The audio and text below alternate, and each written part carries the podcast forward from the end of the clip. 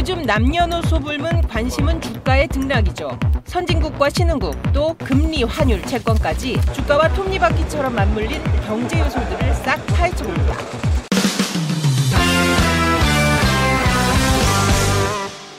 멀 스트리트 시작합니다.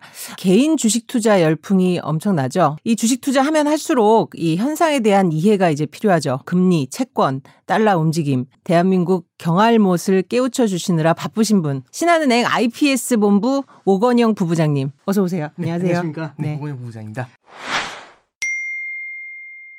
어, 여의도 1타 강사. 전혀 아닙니다. 어, 어려운 경제 개념을 이렇게 쉽게 알려주시기로 이제 유명한데 디테일한 개념, 세세하게 움직임을 알아야 됩니까? 어떻게 보세요? 사실 금리 같은 경우도 사람들이 이자 뭐 이렇게만 생각을 하지 이게 정확한 의미가 뭔지에 대해서 이렇게 딱 한마디로 와닿기가 쉽지 음. 않은데요. 금리는 돈의 값이에요. 맞아요. 예, 돈의 값이라는 것 자체가 중요한 이유가 우리는 투자를 할 때 돈을 가지고 투자를 합니다. 네. 그럼 당연히 내가 갖고 있는 것의 값어치를 알고 있어야 되거든요. 음. 근본적인 금리에 대한 이해가 굉장히 많이 필요하고요. 음. 특히 최근 같은 경우는 이 음. 금리가 주는 영향이 굉장히 큽니다. 유동성의 힘으로 시장이 올라간다 이런 얘기들이 나오는데 네. 그 유동성의 힘의 가장 큰 핵심에는 음. 굉장히 많이 뿌려놓은 돈, 그럼 돈이 굉장히 많이 뿌려져 있으면 돈의 음. 값인 금리는 내려가겠죠. 음. 금리가 올라간다는 얘기는 뿌려져 있던 돈들이 조금씩 줄어드는 거 아니냐 이제 이런 것들을 갖다 그렇죠. 민감하게 볼 수 있는 음. 중요한 지표가 됩니다. 환율이라는 거는 경기 전반을 볼때 음. 수출이나 수입이나 이런 걸 통해서 환율을 볼 수도 있지만 음. 다른 의미로 해석을 하면은 음. 대외적인 돈의 값입니다. 환율을 조금만 좀 말씀을 드리면 네. 외국인의 움직임이 되게 중요하다라는 걸 봤었을 때 거시적인 환경에서 우리나라 원화가 강세다. 그럼 이 얘기는 우리나라로 달러가 들어오고 있구나. 이제 음. 이런 측면에서 해석을 해볼 수가 있겠죠. 네. 근데 말씀하신 것처럼 이것만 알면 좋겠는데 미국 금리까지 알아야 되는 이유는 그럼 어떻게 설명할 수 있을까요? 미국에 우리가 집중을 하고 미국의 통화 정책을 봐야 되는 가장 큰 이유는 음. 미국은 전 세계의 소비 대국이기 때문입니다. 음. 국가는 선진국하고 이머징 국가로 나눠질 음. 수가 있을 거예요. 특히 이제 미국이나 유럽이나 이런 선진국들은 굉장히 오랜 시간 동안 자본을 축적해 왔고 네. 소비를 할 수 있는 여력이 있습니다. 그렇죠. 신흥국들, 이머징 국가들 같은 경우는 사실은 2차 대전 이후에 하나씩 하나씩 이제 올라오기 음. 시작을 하죠. 처음에는 자본이 없었을 겁니다. 네. 그럼 자본이 없다 보면은 무언가에서 돈을 빌려 가지고 투자를 시작하면서 시작을 네. 하겠죠. 근데 투자를 하려고 해도 제일 큰 문제는 소비가 없습니다. 맞습니다. 수요가 없으면 투자를 할 수가 없거든요. 그럼 일자리 창출도 안 되고 답이 없는 건데 음. 그럼 어떻게 하면 되냐면 수요가 있다. 음. 어디에 해외. 음. 그래서 미국이란 나라의 소비에 우리가 수출을 하는 구조가 되는 거죠. 그렇죠. 지금은 이제는 직접적인 투자를 하는 사람들이 네. 또 늘었잖아요. 네, 그렇습니다. 그러니까 내가 개별적으로 저 종목, 저 네. 종목이 이번 연준의 결정에 어떤 영향을 미칠지 그런 궁금한 사람들까지 가세했단 말이에요. 해외 투자자들이 우리나라에 주식을 투자한다라고 음. 이제 생각을 해보게 되면 해외 투자자들도 당연히 음. 돈을 어디선가 빌려와 가지고 자금을 네. 조달을 해가지고 투자하겠죠. 음. 우리나라 국내 투자자들도 미국의 이제 금리 결정 네. 이런 데 이제 민감하게 반응할 필요는 있을 것 네. 같습니다.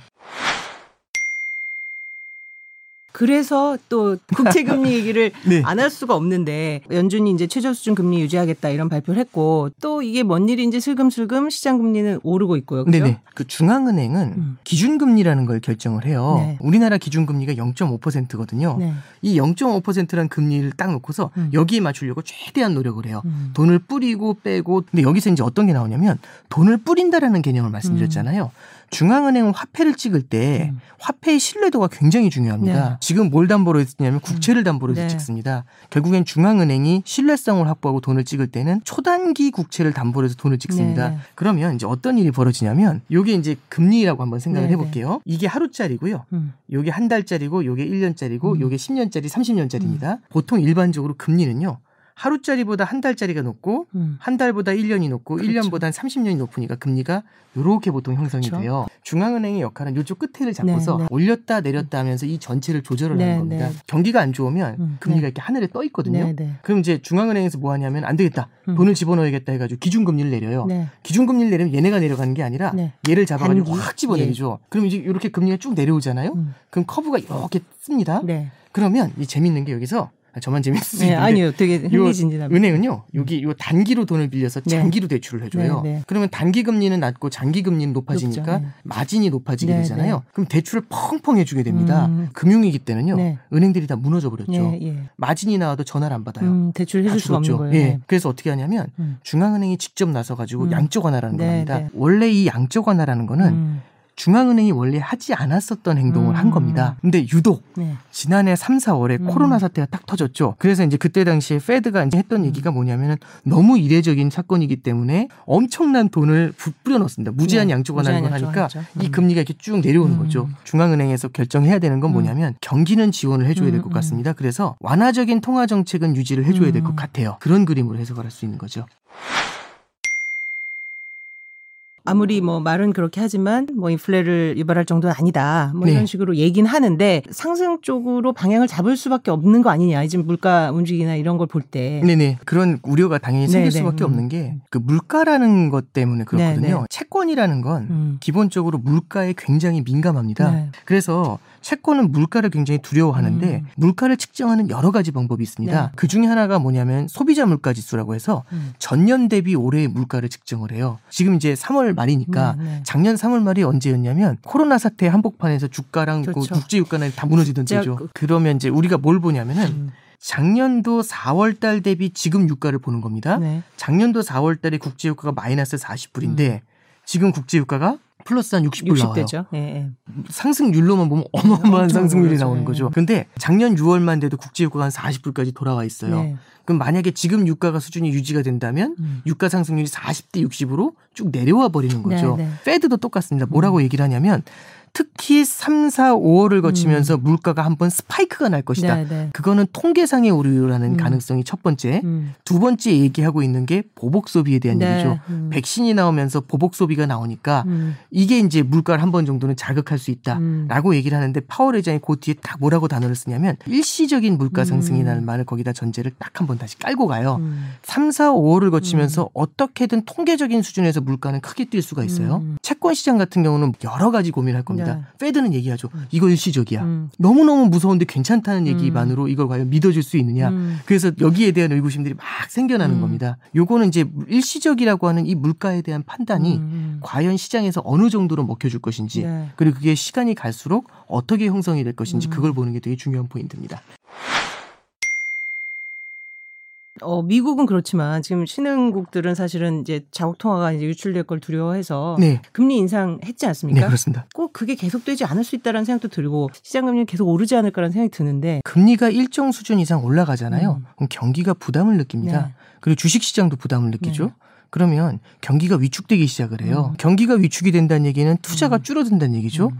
투자가 줄면은 돈에 대한 수요가 줄기 때문에 금리가 내려오게 되고요. 네. 중앙은행도 경기 부양을 위해서 어쩔 수 없이 돈을 밀어넣게 음. 됩니다. 수요는 없는데 공급은 느니까 음. 금리가 내려오는 구조가 음. 형성이 되겠죠. 금리가 한참 내려오게 되잖아요. 그럼 이 자체가 투자를 다시 음. 자극을 합니다. 이 얘기가 들어오면 다시 자금에 대한 수요가 늘어나면서 올라오게 그렇죠. 되죠. 그럼 이제 어떤 포인트를 봐야 되냐면 지금 미국 금리가 상당 수준 올라와 있지 음. 않습니까? 만약 글로벌 성장이 이 정도의 금리 상승을 견딜 레벨이 되잖아요. 음.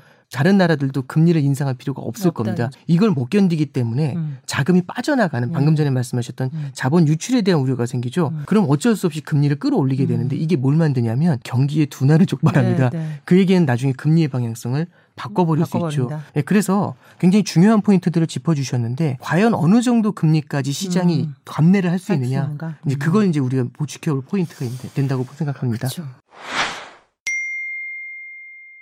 금리하고 주가 연동이 가장 이제 관심이겠죠. 그래서 지금 주가가 좀 조정되는 건 금리 때문이라 이렇게 봐야 되나요? 아니면 뭐 좀 너무 가파르게 오른 데 대한 숨고르긴지 결국에는 금리라는 게 이제 어디에 영향을 특히 많이 주냐면 네. 성장주에는 부담 요인으로 작용을 그렇죠. 할 수가 있어요. 음. 기본적으로 이제 컨셉을 말씀을 드리면 음. 경기가 안 좋습니다. 음. 코로나 때문에 저성장 기조가 형성이 돼요. 음. 저성장 기조가 형성이 되면 이 저성장 기조를 어떻게 해서 탈피하기 위해서 중앙은행에서 저금리를 씁니다. 돈을 많이 뿌려놓은 상태입니다. 그럼 이 돈이 어딘가에 가서 고여야 되는데 음. 이 돈들이 어디 가서 고이냐면 성장이 나오는 데에 가서 고여요. 네. 이 저성장 기조지만 이 안에서도 성장하는 애들은 있는 거죠. 그렇죠. 희소 가치가 있는 애들이죠. 천연 기념물 같은 애들입니다. 음. 이 친구들은요 독보적인 상승세를 음. 보입니다. 그럼 이 친구들, 이 성장주들이 크게 오른 가장 큰 이유는 음. 돈을 많이 뿌렸고 음. 성장에 대한 희소 가치가 존재하기 때문이죠. 그런 성장주들이 지수 전체에서 차지하는 비중이 큰 게 최근의 음. 경향이니까 이런 것들이 지수에는 일정 수준은 좀 부담으로 작용하는 거 아닌가? 음. 뭐그 정도 코멘트 드릴 수 있을 것 같아요. 네. 오늘 오건영 부부장님께서 어떤 금리 환율 채권 전반적인 컨셉 그이 뭔지 그리고 왜 이것이 이렇게 흐름으로 움직이는지를 설명해 주신 게 저는 굉장히 인상적이었고요. 아, 그냥 감사합니다. 한 가지 컨셉이 아니라 이게 이게 다 이렇게 맞물려서 있다라는 오늘 시간 내주셔서 감사하고 다음에 또 어, 좋은 주제 있을 때 모시겠습니다. 감사합니다. 네, 네. 감사합니다. 네. 네, 멀스트리트 런칭 이벤트 오늘 두 번째 줍니다. 10분 추첨해서 비디오 머그의 머그컵을 드립니다. 경품 퀴즈 나갑니다. 어, 최근 인플레이션은 없다. 가상화폐는 투기적 자산이다. 이런 발언으로 시장을 출렁이게 하고 있는 미국 연방준비제도 이사회 의장 이름은 무엇일까요? 1. 제롬 타월 2. 제롬 파월 3. 제롬 파업 4. 슈퍼 파월 네, 정답을 아시는 분 보내주세요. 10분 추첨해서 말씀드린 머그컵 드립니다.